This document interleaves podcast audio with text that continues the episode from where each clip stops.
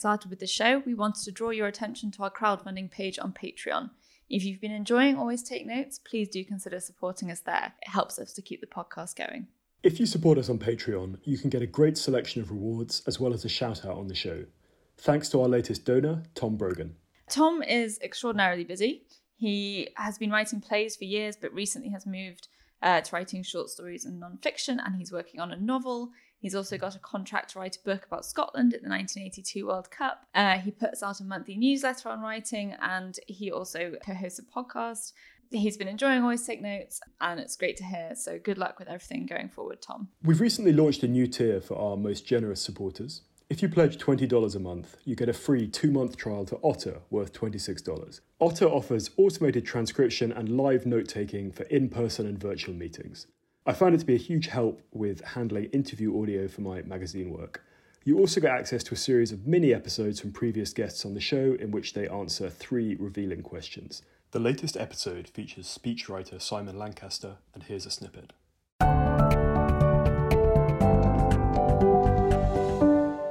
What traits do I think is most important for a speechwriter, I think probably it's ultimate empathy, being able to put yourself in the shoes of the person that you're writing for and describe the world as they see it, telling stories from their life, talking about what they care about and capturing their tone of voice. I mean, speechwriting is such a weird job. Hello, and welcome to Always Take Notes. In this episode, we spoke to Rosie Nixon, editor of Hello magazine and novelist. We spoke with Rosie about her early work at teen publications, about what goes on behind the scenes at Hello magazine, and about the intersection of writing and kindness. It's a great episode. We hope you enjoy it. Rosie, it's really great to have you on Always Take Notes. Thank you so much for joining us. I wonder if we could start just by talking about your um, growing up and your your early interest in writing. I saw in one interview that you used to, to write notes to yourself. I think as a as a child. Um, could you tell us a bit about yeah about kind of where you come from as a writer and then your your move on to university in Brighton and so forth? Yeah, sure. Thanks for having me on. Um, yes, as a young child, I guess you could have called me a prolific letter writer. Uh, my mum um, liked to keep scrapbooks of lots of our kind of early childhood work, and it's full of letters. Generally, me telling on my brother or sister for something naughty that they had done. Like, um, there's one funny letter that gets wheeled out quite often on um, significant birthdays, where I told my mother that my brother had put his shoes in the bathroom sink and turned the tap on, and how naughty he was. Um, so, and I used to write lots of thank you letters and always my own invitations to parties and things like that. Um, and then as I got a bit older, I kept a diary. Um, so I have my teenage diaries still with me at home, and they're a bit like the female kind of Adrian Mole, and they're very funny and take me right back into that sort of teenage angst. So I guess I had the writing gene from a young age. My mother was actually trained as an English teacher. Um, and there was lots of books constantly in our house. Uh, my father was actually a headmaster of a very big comprehensive school in London, so I was in a very sort of writerly world from an early age. And when you left university, you entered publishing. Is that right? Um, what informed your decision to to take that route to begin with? Well, like so many graduates, it was actually quite lucky that I landed my first role, which was work experience within a children's book publishers in Brighton. So I went to the Uni- University of Sussex, was keen to stay in Brighton for a few more years, and I was actually doing some babysitting for one of our neighbours in London who happened to ask me what I might like to do. And I had been quite inspired by um, a tutor that I had at University at Sussex called Carol Dyhouse, who wrote for a number of women's magazines. And I remember hearing her talking about an article that she had out in Elle that week or one that she was working on for Marie Claire and thinking, gosh, that sounds like a really exciting career. And um, yeah, I was babysitting for this child, and I remember the father asking what I planned to do, and I told him I was quite interested in journalism, and he mentioned that he had a friend who worked at a book publishers in Brighton, which was where I lived. So I sort of knocked on their door and said, "Is there any work that I could do for you at the publishers?" Kind of got them to take me on as work experience, and then literally worked my way up so I guess I had that lucky break in that I got the position of work experience, but I was extremely badly paid, uh, next to nothing. Worked in a pub and a shop in Brighton. Um, but really, but quickly moved up, became an assistant editor and then an editor of children's books, and then segued into magazines, which we'll go into probably next.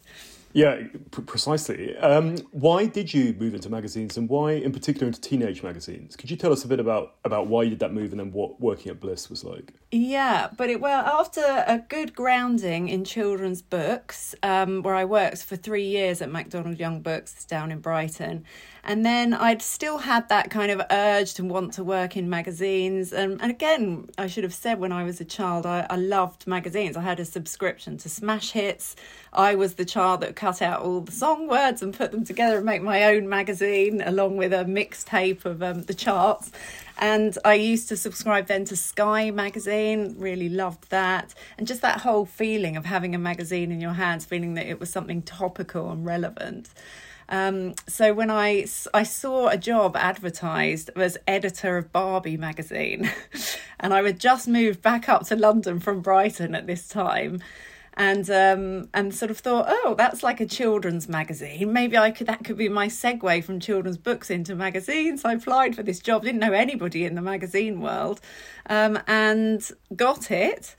And that was a very steep learning curve because it was just myself and an ed- and a designer running the magazine uh, a fortnightly title for girls. It sold a lot of copies at the time. Um, and I did everything on it from writing the copy, writing stories about Barbie and Ken, to producing word searches, puzzle pages, flat planning the whole issue, subbing my own copy, sending it off to production, creating the cover, doing photo shoots with the Barbie dolls with a photographer. Um, and it was in a way an amazing training ground because I learned I learned by my from my mistakes as well. Um, there was one kind of catastrophic mistake where a cover went to press with the word free t-shirt for every reader on it instead of t-shirt. And that was obviously a major disaster. But when i saw that Cromalin came back sort of managed to get it just in time went to talk to the top boss and said this has somehow kind of gone through and we sort of managed to stop everything and i have never made a mistake on a cover since then. I mean that would have been catastrophic if that went on sale. Um, but i made my mistakes kind of learnt how the whole process worked went down to the printers saw the magazine coming off the printing press um, and and that was an amazing sort of starting point. But obviously it wasn't my ambition to work at barbie magazine forever. And how long were you how long were you there I was there for a, a, couple of years, I think, um, because I then I probably Barbie for about a year, and then I moved on to launch with another editor a magazine called Go Girl that was for preteen girls. That's still going actually, um, but we sort of came up with the concept for that magazine, and again I was writing everything, writing the features. And then from there, I moved on to um, got a job at EMAP on Looks magazine, which was my first sort of move into kind of the more the bigger kind of publishing houses. Um, worked at Looks magazine at a time when celebrity was really beginning to sell. Um, and I was initially production editor. Um, that was the job that they had going, so I applied for it. And obviously, I had a lot of production experience too from the role at Barbie, although I really wanted to be a writer um, worked in that role for about a year, and then it was Margie Conklin who has now gone over to the New York Post. She she ended up editing Elle magazine actually for a long time. Who saw something in me and promoted me to features editor when that job became available and that was a really big leap sort of from production into features which is where I felt you know I was really at home and where I really wanted to be when did you move on to to, the, to Bliss then how did the how did the trajectory continue? And then from Looks, I went on to Bliss. Looks actually closed. Yeah, it was a title that EMAP closed. And I was offered another role at Bliss magazine that could be. I remember I was given the choice of either being features editor or celebrity editor, which was a newly created role um, at a time when magazines were seeing that celebrities and well known personalities like was happening across the branding kind of world, um, was starting to sell magazines as, as well as selling products.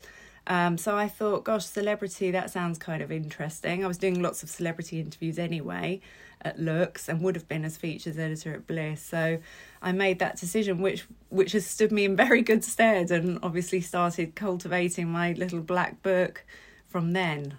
And what was the kind of how did the teen magazine landscape look at that time? And and there were quite it was quite a lot of debates, weren't there, about how these magazines worked and how they what sort of tone how advisory they were and things yeah i mean it had come on a long way by the time that i was there and bliss and just 17 were kind of rival titles and there was sugar magazine as well another very popular one um, but I think at that time as well, I started to understand the responsibility that you have as a journalist, and that is something that's really been at the core of my um, ethos as as an editor since since day one, really, and actually since the Barbie days. Um, that the responsibility that we had in providing content to a very impressionable audience, whether that was the sort of pre um, sort of tweens um, that were at the very young magazines or, or teenage girls. Um, and I remember being very conscious about the type of cover style that we put on the front, that they weren't going to be skinny, kind of always, you know, white, perfectly formed um, model types, but that we would sort of be representative. Um, and and I think teen magazines have a really important role to play. You know, they are like the big sister of, of their their audience, and it's really important that the information that you're conveying is is responsible and honest, um, talks to them in the right language, um, but is there as an information source too. In terms of your celebrity coverage for that at that point, was it you pitching people you wanted to interview, or was it already sort of working with PRs, seeing who was on a sort of promotional circuit? Yeah, a bit of both. A bit of both. Obviously, you would get access to talent um, when they had something to promote, and well, and that obviously made them relevant to the audience in that month. So it was lining up all of those things. Um, but I would do most of the interviews myself as well. So that was a great experience. And it was all things from, I remember interviewing Gareth Gates um, when he had just won Pop Idol. Did he win or Will actually won, didn't he? But Gareth actually was, was, the I more. I think he was number two. I think he was yeah. number two, yeah. yeah. But it was actually Gareth that was more popular to the kind of teenage girl fan base. And I remember we often had fans queuing up outside the building um, when we had a big pop band in. I remember doing Blue's first ever interview, um, helping to sort of break those teenage um, teenage sort of bands. Um, but I remember interviewing people like Julia Stiles as well, American um, actresses were big for us, and Kelly Osbourne with the Osbournes was booming at that time. I remember doing a, an interesting interview with her. So I started travelling to LA a bit at that point as well. I remember going to LA to interview Kelly. I remember reading in, a, in an interview once with, with Charlie from Busted that you know he his his like decision, who I'm sure you cross paths with, but his decision to go and be like a serious grown up adult or something was like he was doing some smash hits interview. He's like, no, I'm like a tortured artist. You're not sort of understanding me in this in this context. yes, I know. Sometimes they could take themselves very seriously. I remember in that interview with Blue, they were all just so into the music that they were just all like off on their own singing to themselves and kind of totally in the zone. and there I was asking them about what colour their duvet was and things that we thought our audience might be interested in. Um, but I remember that it was the So Solid crew. Do you remember them? I'm familiar with their work. Yes. They there was a queue all around the block at EMAP at Endeavour House in Covent Garden when when um, So Solid crew came into Bliss. How did you learn to um, wrangle your celebrity subjects? As you said, you had to ask sort of questions that they maybe thought were beneath them. How do you get them on side and get them to pr- produce answers that are more than one word? But I think I've always had quite a good ability to get on well with people, and certainly that's you know one of the key skills of being a journalist. Um, but also, I was asking them things that I mean, they knew they wanted to appeal to their fan base as well, um, and they knew that you know talking about how tortured they were wasn't necessarily going to sell them singles. Um, so I think they kind of knew how to play the game as well and had been briefed. Um, and I just really loved it. I've never really been starstruck. I think maybe if I met the Queen, I might be starstruck, but um, I haven't been, and I've always managed to get a rapport with somebody. And there's nothing more exciting as a journalist than sitting down and having an idea of where you might want a conversation to go and having somebody open up to you. And I've been fortunate enough to be in that position many times. And what were your, your subsequent moves? I've got New Woman, Red, Glamour, Grazia. Is that right? That's right. That's how it how it works out. What was what what were you sort of linking? What what what path were you following as you as you moved through this publication? Well, I've kind of gone up in age, haven't I? So I often think I'm going to end up at Saga magazine at some point, or the, or the lady maybe. um, and I guess I was ultimately striving to be in the women's glossy magazines. But then I've obviously found a home that's a very natural fit for me where I've been for a long time at Hello. I've been here for 13 years now. Um, and in a way, it's the culmination of all of those experiences that I've had on all of those other titles. I think certainly when I worked at um, Red and at Glamour magazine, which was an amazing experience on very established titles. And I worked at Glamour when it had just gone to handbag size and was really such a buzzy title to work on at the time. And we were doing shoots with big A list stars, and I was flying to LA and New York quite a lot and shooting the likes of Britney Spears.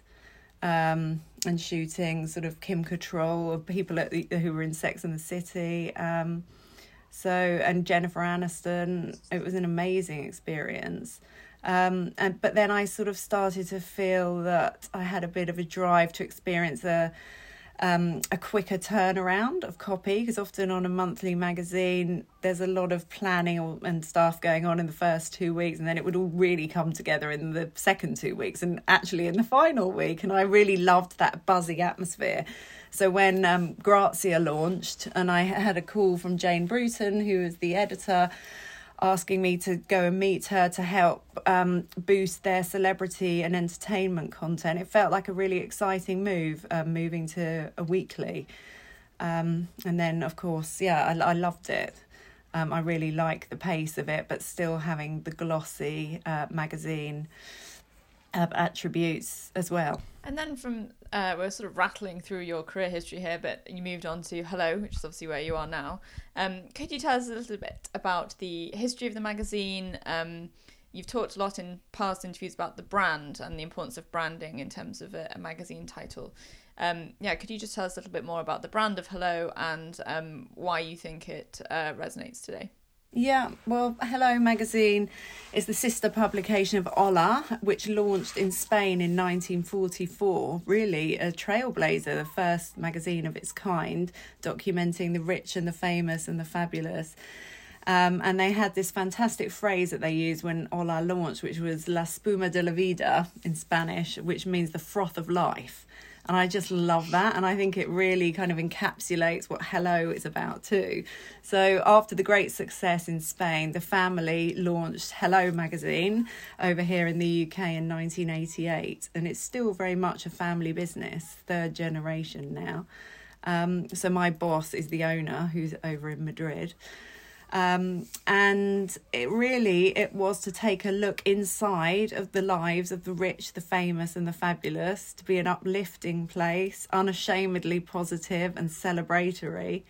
Um, and it's become an iconic title over that time. We've managed to weather lots of changes in trends for pub- publishing, um, the advent of the internet, and we now have a thriving digital business as well. We've got 30 million unique users worldwide, which is by far the largest of any women's title in the UK online. Um, and and we've really stuck to that USP of positive reporting, and I'm very proud and protective of that. Um, and I think when I first joined the brand, I sort of got a sense that sometimes Hello was seen as a bit of a soft touch. And I wasn't really fully aware of how it works either. It was a slight mystery because I'd worked at Condé Nast and for Hachette, um, and I'd worked for EMAP for many years, and I didn't really know about this kind of independent family business but I, it gets under your skin, I have to say, and it's actually very liberating just having the owner as my boss. So he's very open to creative concepts that I have, and he's always there at the end of the phone um, when I need to speak to him. Um, so yeah so instead of it feeling like a soft touch although you know the quality of our journalism wasn't you know of a newspaper standard i kind of felt like that wasn't true anyway but also the access that we got to people and the fact that we were trusted and positive meant that we got these amazing scoops like huge world exclusive weddings. We got the first images of very famous people's babies and they invited us into our, their homes. And that kind of content continues to sell really well with us, for us along with obviously royal content which has become a huge part of our business um, and I think we're the only brand really in the UK that's managed to harness that popularity of the royal family successfully. Could we talk a bit about, about the royals? I saw in an interview that you, I think it was a few years ago, but you described William Kate as, as the gift that keeps on giving. I mean, how does it how does it actually work in terms of your relationship with the palace and getting access and, and that kind of thing? Like, we really love on the podcast to sort of lift the lid on all this stuff. So how you know how how do you go about getting those? Well, I wouldn't say we get any special treatment. I mean, the way that the Royal Press, Press Pack works is that um, uh, we have a member of the Royal Pack and they get invited to engagements the same as um, any other publication, and they have a rota, so they share copy amongst them. So we don't get any particular special treatment, but we know that we are read in all the royal households. Um, and so we are sort of very conscious of that relationship. Um, and we know that our reader absolutely loves poring over images of royal engagements from that week. So I think our big glossy photos and our format has a lot to do with it in that a piece of royal news might be front page for one day of a newspaper, but then you buy Hello the following week and there are 10 pages, you know, going into great detail about what they did. And I think they appreciate that we show the multi aspects of their career, of their um, roles as well as royals we're not just about what the Duchess of Cambridge was wearing on that engagement. We will actually talk about the why she was there, what the engagement's about. We'll speak to the people that she met and the people that were hosting her, and we go into greater depth. Of course, Meghan Markle is part of the um, of the royal family, and she's spoken out about the British press and sort of intrusions into her privacy. Were there conversations within Hello about how you should cover the um, cover the Sussexes and in light of the of her comments? Well, yeah, of course. I mean, there are conversations every day about how we should cover any royal story. Um, but I actually met um, up with the Duchess of Sussex, with Meghan, shortly before they made the announcement they were leaving the royal family, and she thanked me for being a kind publication um, which was really great to hear, you know, that she didn't lump us. Because I think I do find it very frustrating. I'm sure lots of other editors too, when the British press is sort of lumped together and given this bad name because of one or two articles that have appeared in other publications and legal situations that might be going on. Um, so that sort of felt unfair to us, and it was nice that they recognised the role that we have.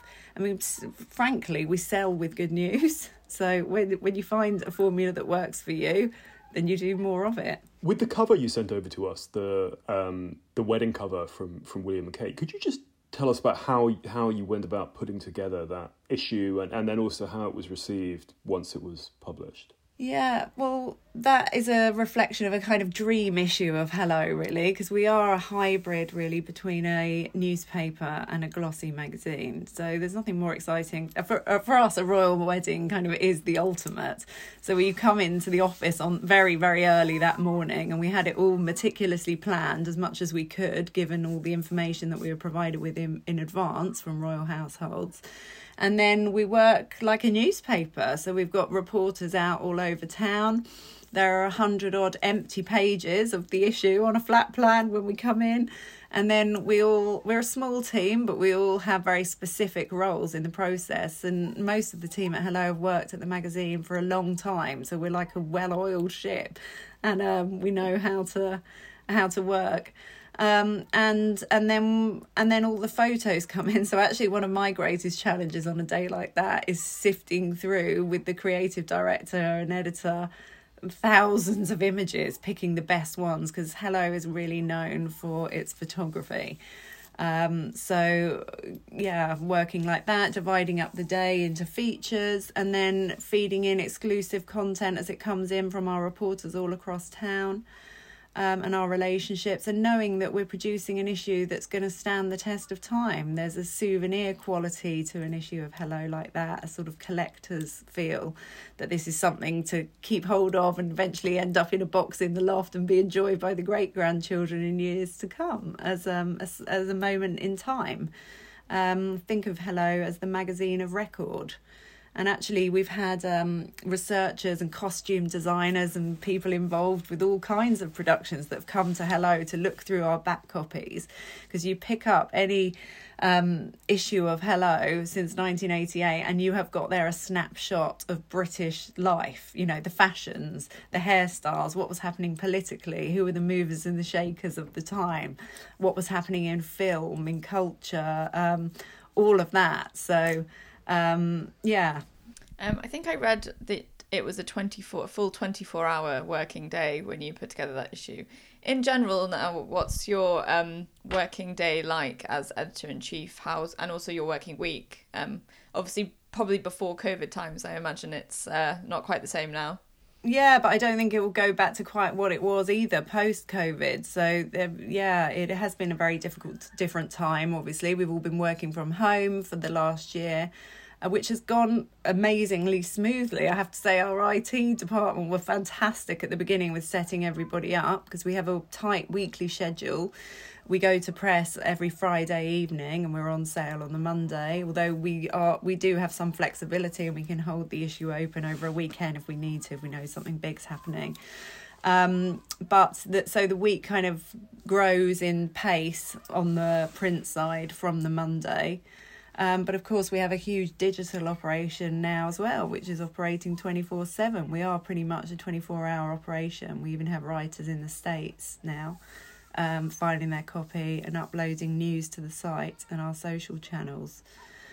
Um, so it's a busy old time, but obviously, since there have been no events, um, things like that all fell away. Obviously, with COVID, and I used to be out several times a week at events, um, so we've missed all of that content. So, but actually, it's been a very creative time. We've had to really look at what our USP is, what is our role, for our audience during a pandemic and we all felt very strongly and certainly I did that we needed to be uplifting.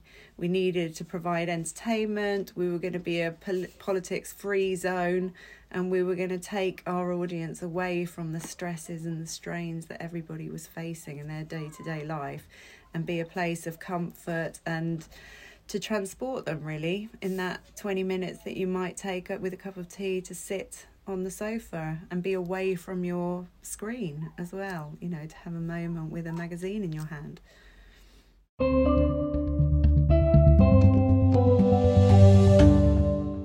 Message from our sponsor, Vitsoe. Marta's story. If only each shelf could talk, reflected Marta, a Vitsoe customer since 2004.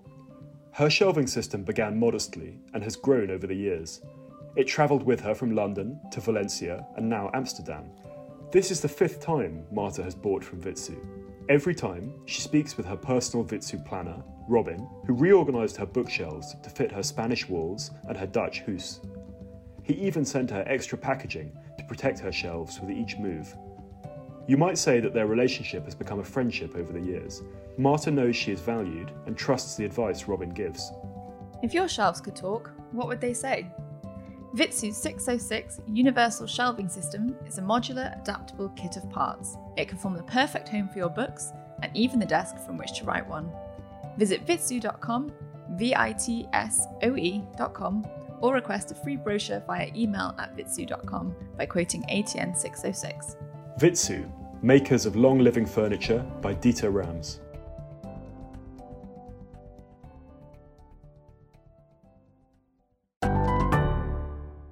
Two points that often come up in, in discussion of Hello in, in the media are um, the question of copy approval and the question of paying for stories. What is the policy that the magazine has on on yeah those? well paying for stories i mean is quite i've found it absolutely laughable the sums that are bandied around that hello magazine has paid for exclusives and i can tell you now they're categorically not correct i mean if we were spending a million pounds here and had this bottomless checkbook then the magazine would have gone bust a long time ago um, so we only pay when there is sometimes above and beyond um, any publicity that a star might need to do in the name of a project.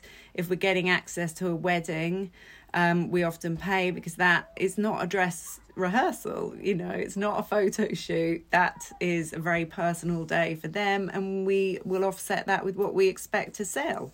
So, you know, that it, it would be worth us achieving that content. Um, but we do spend a lot on our shoots as well. We have really high production values and copy approval is only given if it's factually sort of necessary to do so um, because it would be terrible if we got the names wrong of the in-laws on somebody's wedding feature. And again people do that so that they've got something to give back to their fan base in a really big moment. And again to store that copy of hello to show to their great grandchildren so i'm not adverse to it if um, it's really you know likely to be a deal breaker for the star um, but it's not something that we just offer up on every piece because I think that, you know, is really difficult on the level of journalistic integrity.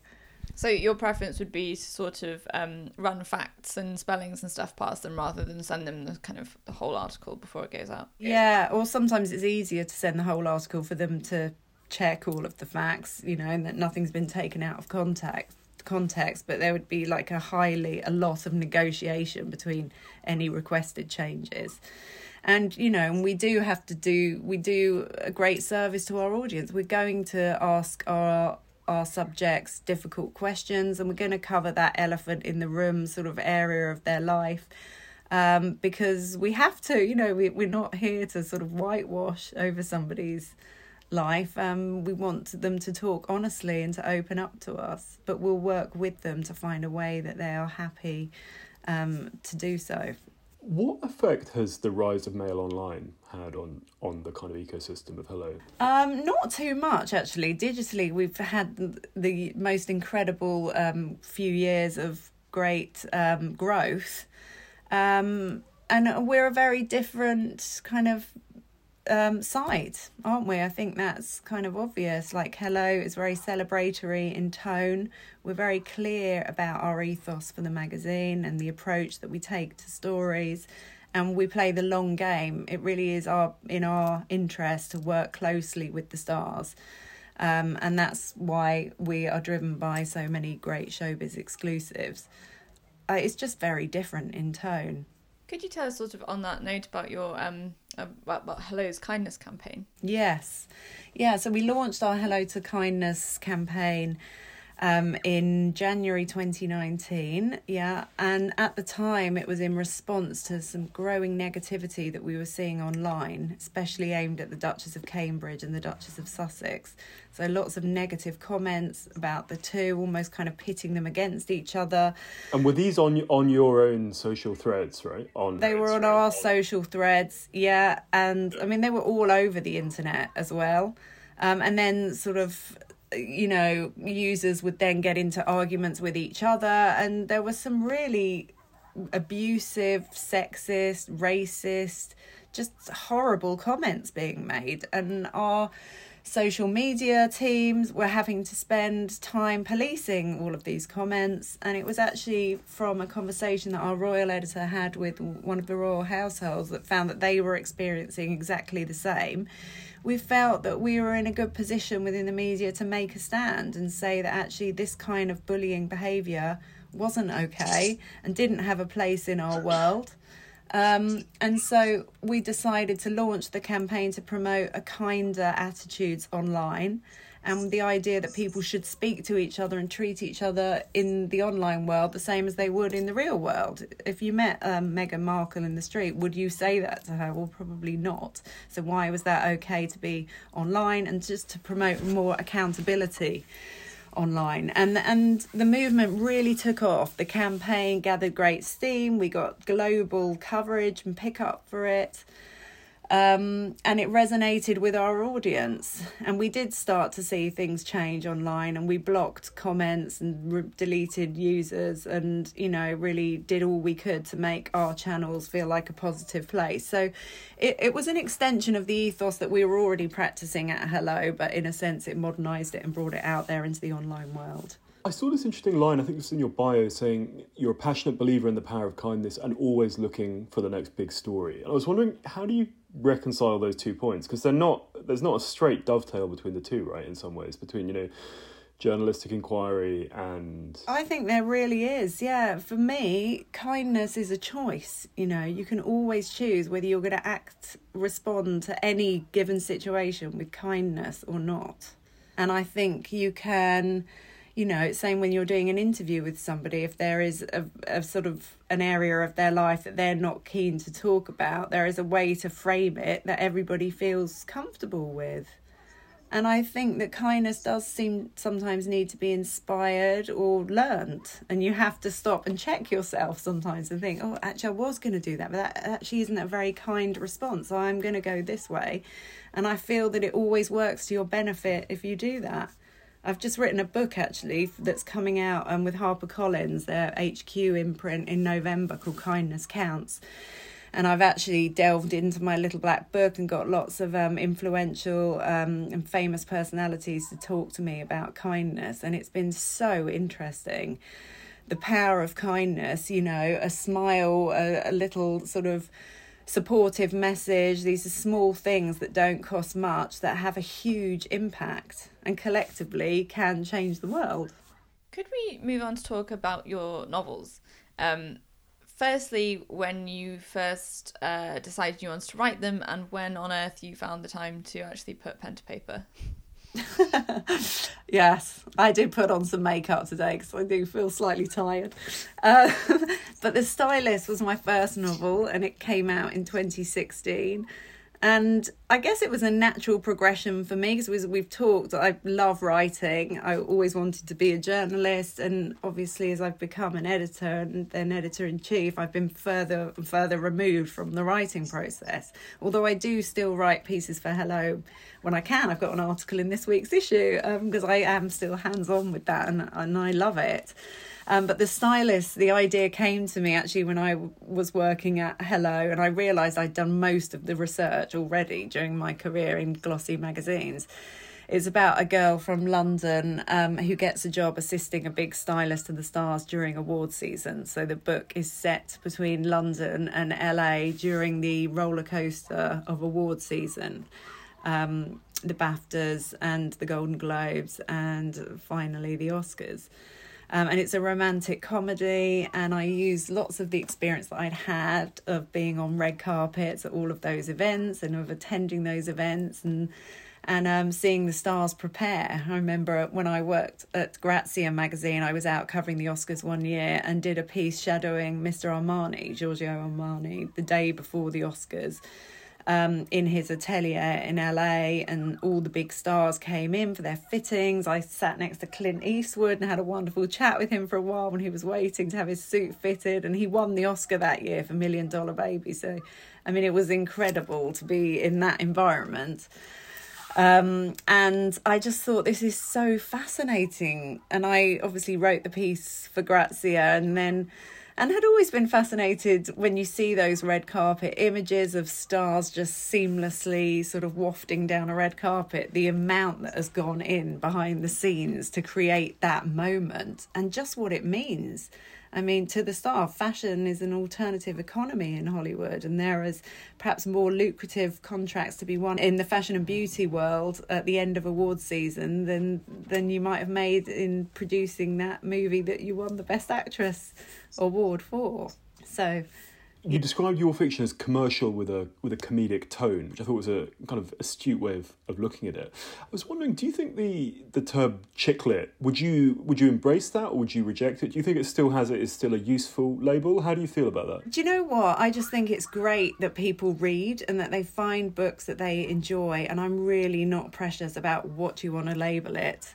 Um, if you if somebody enjoyed that book and picked it up and felt that it fitted into a chick lit um, sort of label for them, then fine. You know, for somebody else, it's commercial women's fiction. I'm really not fussy about that at all. No. You said you've done a lot of the research already just from your own sort of experiences, but um, a question we ask novelists is um, about whether a plotter or a plunger. So, do, do you work out the structure of your plot before you before you put um, before you start writing, or do you sort of just dive in and see where see where you go?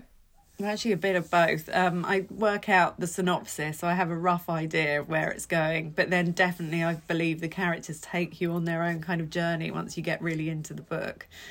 Um, sometimes I've written the end as well. Um, my latest book, I had a really clear idea of the ending before I knew exactly how I was going to get there. Um, so I actually wrote the last chapters quite early on. Um, but then I went back and tweaked them because, as I say, yeah, as you get into a book, you you get to know your characters, and they do begin to take on a life of their own. I think so. I think if, for me anyway, I have to be slightly free with the synopsis, um, and not feel too wedded to it. And I, I, saw that you you write in a in a coffee shop called Bel Ami. Is that what what what is useful for you about the coffee shop environment? Well, again, I used to pre COVID, um, but I I think that was partly because I had very young children and needed to get out of the house to be able to concentrate. There was something like the umbilical kind of pull of having your baby in the home made it quite difficult to switch off and focus on creative writing. I'm a bit more able to do it now. They're slightly more grown up, and I hide myself away up here in our, in my room at the top of the house, and it's quite peaceful. But if I'm really on a deadline and I need to get the words down, I'm a bit of a binge writer, I would say. I often sort of manage to convince my husband to allow me to go away for sort of three days um, and I go to a hotel room and pretty much lock the door and stay in there till I get all the words down. And that's really is my happy place. I love it. And and I think there's something about like with the cafe of not being in your own home, so not distracted by the noises and the things that you could be doing at home. I think it's all about getting the headspace really. And a, a hotel room for me is the ultimate because it's immaculate and you're you're and it's peaceful generally and there are nice slippers. Oh, that that is important. I'm wearing slippers right now. Um, am I right in thinking you started work on your second novel though while you were on maternity leave? Um, I did, yeah. But the the Amber Green Takes Manhattan followed on from the Stylist. Um, is a sequel to it, and so I kind of yeah, I got some of that done when I was on maternity leave, and I really loved having another project. If I'm honest. I found it quite hard just only focusing on the new baby and and as, and writing is my hobby. I really feel that I need it in my life to feel fulfilled. So it never really feels like a job. It's it's more a hobby to me, which I'm very lucky to have. Um, maybe one day it will become a career um, in its own right. We'll see. Um, so I actually really, if I'm honest, I kind of needed it and, and really enjoyed having that going on too. One question we ask every guest on the show is about money and how it interfaces with their writing lives. So be as candid or as guarded as you want. But throughout your career, both you know doing magazines and moving into novels, how has money had an impact on your writing life? Well, I haven't made a huge amount from my novels. I mean, they're kind of well the the stylist has actually been optioned for a movie so that will be very exciting when that happens. And there is a, a script that's written for it and you know you make money with the option as well. So that's sort of something that I'm obviously very excited about creatively as well as financially. Um, but then I've always had a you know a secure job really in magazines. I've always worked in house, so that has helped support me and the family um, and also enabled me to pursue my hobby. Um, it's given me that sort of stability to do it. Um, and in terms of uh, just one more sort of financial question, um, you mentioned that Hello is a very small team. Do you take on interns or sort of work experience people, and do you do you pay them um, like an entry level salary? Yeah, we do. We pay an entry level salary for a features intern, um, which we have a new one every six months. Um, they're generally graduates.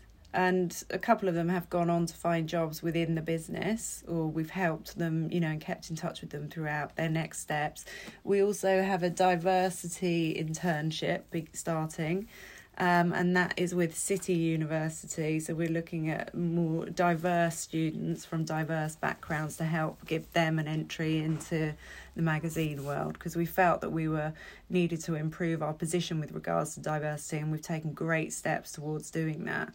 Because um, I think the magazine industry can feel a little sort of one dimensional and maybe not a place that is completely inclusive. How big is the team? How many people work for Hello? There are 22 on the magazine print team um, in editorial. And then we have Hello Fashion, our uh, monthly title as well. And there's about 12 people that work there. Um, and then, of course, we have the commercial team. So, partnerships team has become much more integrated with editorial now. Obviously, the way that we work with advertisers, as you've probably seen in your other chats with people in publishing, has completely changed and it's now much more of an a um, collaborative process. Um, and then the website is a growing team. Yeah, that's probably about 20 at the moment, too. Is that all the online content done by those 20 people? do you use freelancers as well? Occasionally, we use freelancers if they bring in a particularly strong story. Um, most of it we do in house as you can imagine, our contacts are really are, are brilliant. I mean, between our whole team, that we can pretty much get to anyone that we need to. So, yeah, so mostly in house.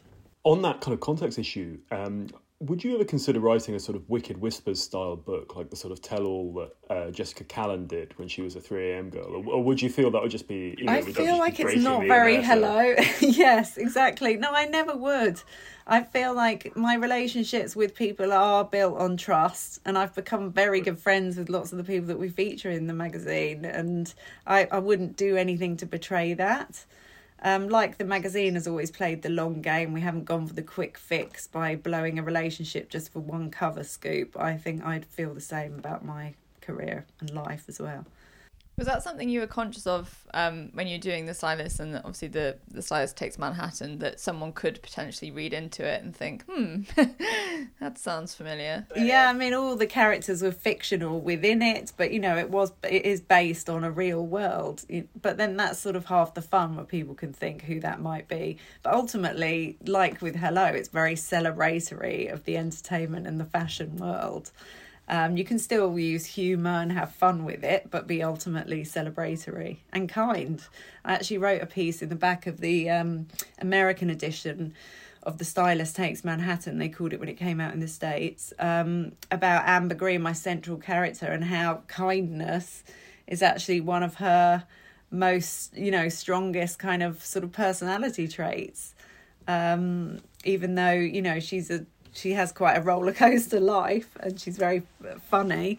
And um but she's kind really in everything that she does. People sometimes say that it's in newspaper terms, it's harder to write for the Sun than the Telegraph. Would you say there's is there something similar with Hello versus say Vogue? Do you think there's an argument that's actually more complex to write for, for your magazine than for? No, I wouldn't necessarily more more complex. It's just different. It's about a different tone, really. And you know, I'm sure that we feature a lot of the same personalities, but the tone of Hello is very distinct, and I really think it is one of the secrets of our success. Why our our brand is having such, you know, still such a great time, it, even though times are tough on the newsstand. Um, we're still we're riding high as Britain's number one weekly glossy title. So, yeah, so we're obviously doing something right.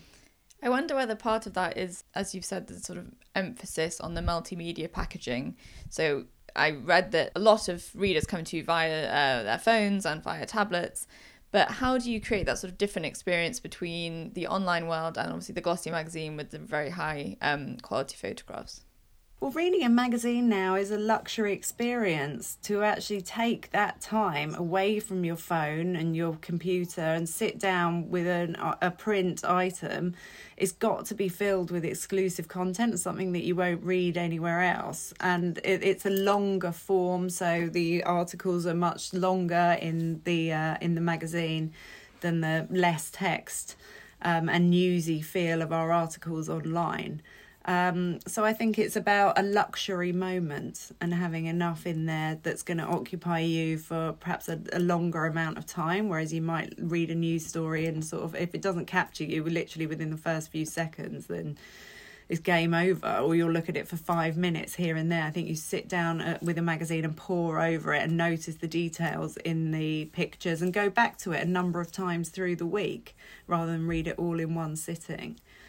Um, so I think a luxury experience. I know you alluded to, to sort of time management a bit earlier, but how do you how do you do these two strands of, of running this this extremely intense magazine and, and doing your books? Like how do you manage those two things? Yeah, well obviously Hello is an extremely all consuming full time job and it's not a you know, it's not a nine to five job either. It's I'm there in any moment that the magazine, the brand needs me. Um, so the writing plays second fiddle, and I it took me years to write my third book, Just Between Friends, and I had to go back to the publisher. I was meant to write it in a year and say I just can't. It's impossible, and and I didn't want to lose my love of creative writing. As I mentioned, it's something that I feel I have to have in my life because I'm so passionate about it. And I felt that if I was being sort of driven by strict deadlines, then it was going to lose that for me and I didn't think the book would be as good as it could be either. So luckily, my publisher was great and allowed me to take um, the time that I needed to write it. And then when things are a bit calmer at Hello at certain times of the year, I'll take off a few days and squirrel myself away in a hotel and get 10,000 words down and, and a few trips like that. And it, it gradually builds up into a novel. But I think when you're a novelist, your characters do live inside your head and you're often thinking about them. Um, and I, I wrote a lot of the stylist on the, the notes function on my iPhone as well. Um, when I was going to work and I would think of something and it came to me, I'd I'd jot it all down. Um, and I think when you are passionate about something and you love it so much, you find the time for it. Really, you just get on with it this has been a fascinating interview, and thank you for, for lifting the lid on both the um, the novel writing and on your, your extremely, as you say, all consuming magazine world. So thanks so much, and, and best of luck with everything. Thank you. Really enjoyed it.